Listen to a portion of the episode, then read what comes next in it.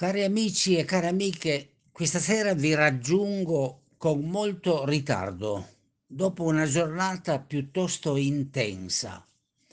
Il titolo di questa sera, nella riflessione del cosiddetto Giovedì Santo, potrebbe essere titolato così: Un'orgia del potere gerarchico devastante.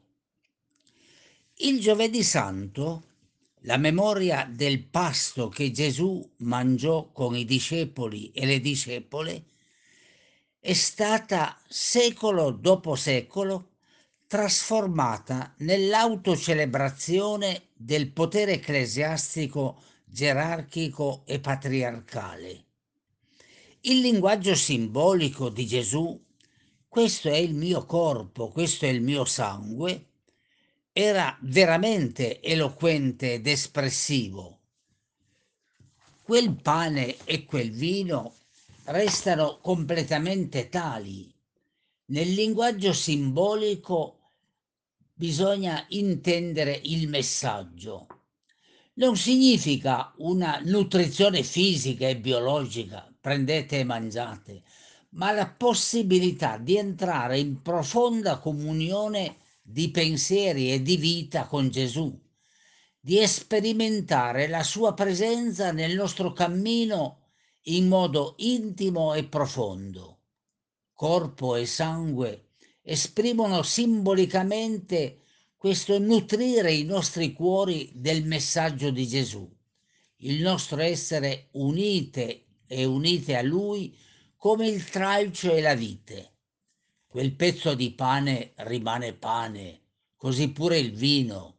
Il problema è quello di vedere che significato ha nel disegno di Dio questo pezzo di pane, anche se continua a restare un pezzo di pane.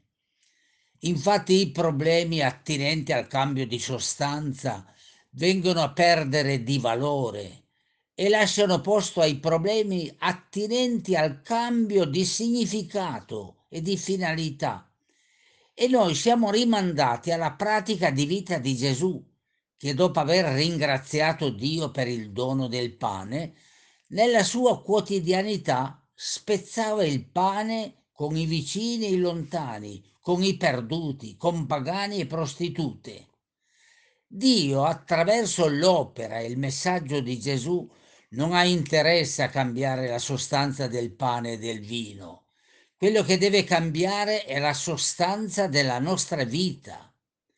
In questa prospettiva non esiste nessuna parola sacerdotale che trasformi un pezzo di pane in corpo e sangue di Gesù, ma ci affida, come Gesù, all'amore e alla parola di Dio che può lentamente cambiare le nostre vite.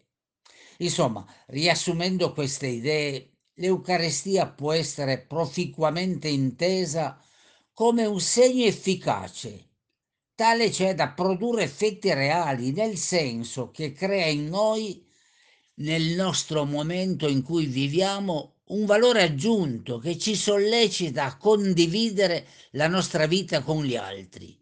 E questo è il vero cambiamento di sostanza, non il cambiamento del pane che diventa corpo e del vino che diventa sangue.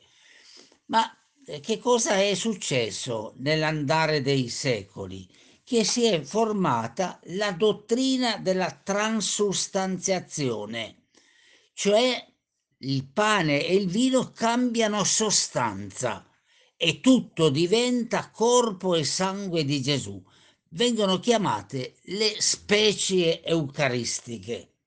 Nel XIII secolo, davanti a coloro che dicevano ma non c'è nessuna trasformazione fisica, è impossibile mangiare e bere il corpo e il sangue di Gesù, la Chiesa fondò addirittura nel 1246 la festa del Corpus Domini e inventò i tabernacoli, eh, l'adorazione, tutta una liturgia sacrale determinata dalla gerarchia che così affermava il proprio potere e tutto lasciò in mano al corpo sacerdotale.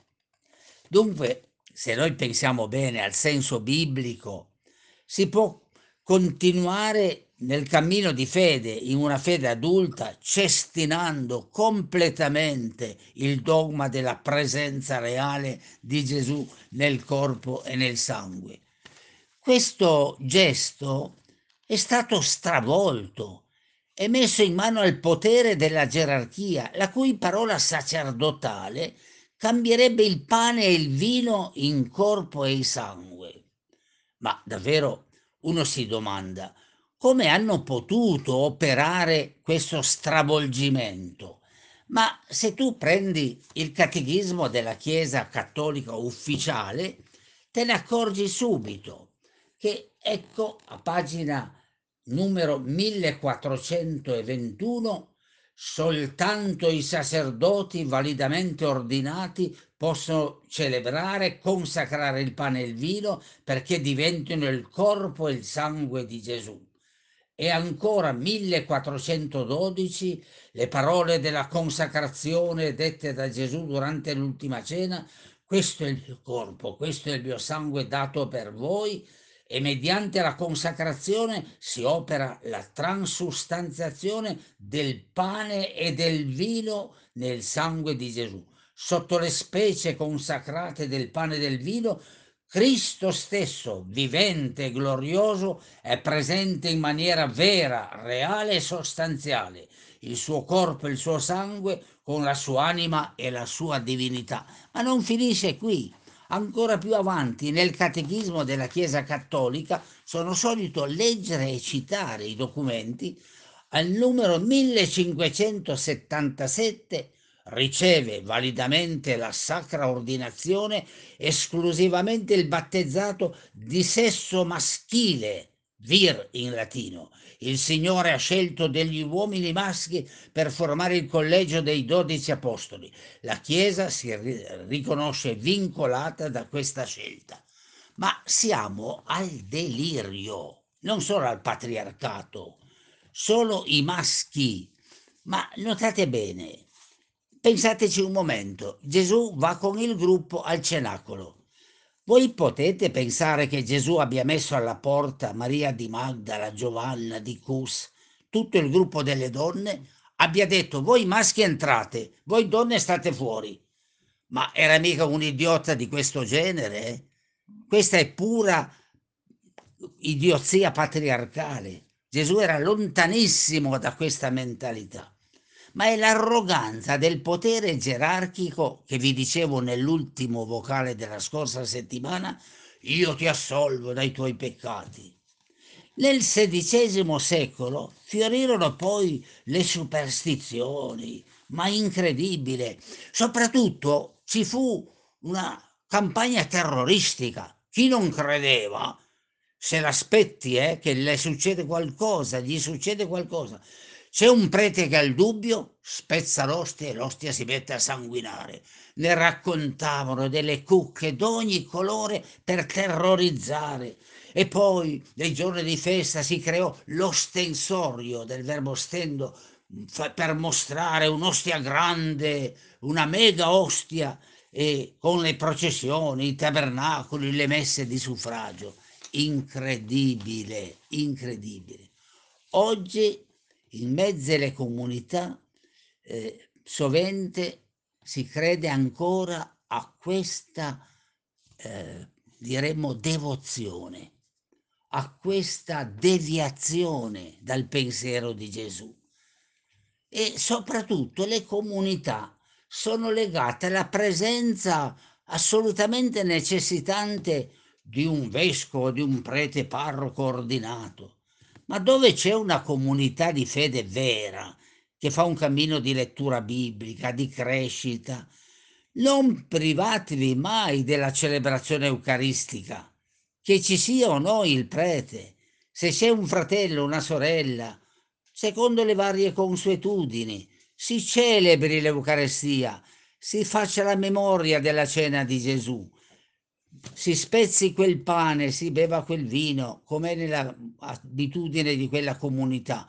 Non è il potere gerarchico sacerdotale, no, eh, è la fede che rende legittima, bella, significativa la celebrazione dell'Eucarestia. Penso a quelle comunità che, essendo prive di un sacerdote, rischiano di privarsi dell'Eucarestia, oppure fanno una liturgia della parola ma non spezzano il pane. Questa è una sudditanza indebita al potere gerarchico. La libertà dei figli di Dio è che bisogna celebrare l'Eucarestia se c'è il ministro ufficiale, ordinato, il pastore, la pastora, tutto bene, ma se c'è l'animatore biblico della comunità, la donna che organizza tanta parte della vita, il fratello e la sorella che hanno il dono di accompagnare la comunità, spezzino il pane, spezzino il pane, non si lasci l'Eucarestia perché manca un ministro ufficiale e soprattutto si ricordi quel messaggio. Non cambia niente del pane, cambia il significato e siamo noi che dobbiamo cambiare. Noi che spezzando quel pane diventiamo capaci di spezzare qualcosa della nostra vita. Vorrei dirvi con grande calore, riscopriamo la bellezza dell'Eucarestia.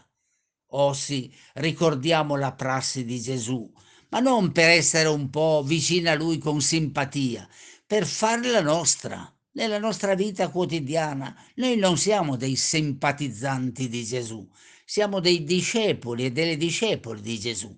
Occorre cercare nel nostro piccolo di realizzare la pratica della condivisione come ha fatto Gesù. Signore, ti benedico. Gesù ringraziava Dio del pane. Dopo aver ringraziato Dio, trarre da Dio la forza di dividere. Posso mangiare l'ostia tutti i giorni e fare il contrario di Gesù. Guardate quanti cardinali ladroni abbiamo avuto in questo tempo. Dicevano anche due o tre messe al giorno, pontificali, solenni, mentre facevano lo schiaffari. Allora nelle nostre comunità non abbandoniamo la cena del Signore, il pasto di Gesù con i discepoli e le discepole. Impariamo a fare la strada di Gesù facendo memoria della sua pratica di vita. Buona serata e buonanotte a tutte e a tutte.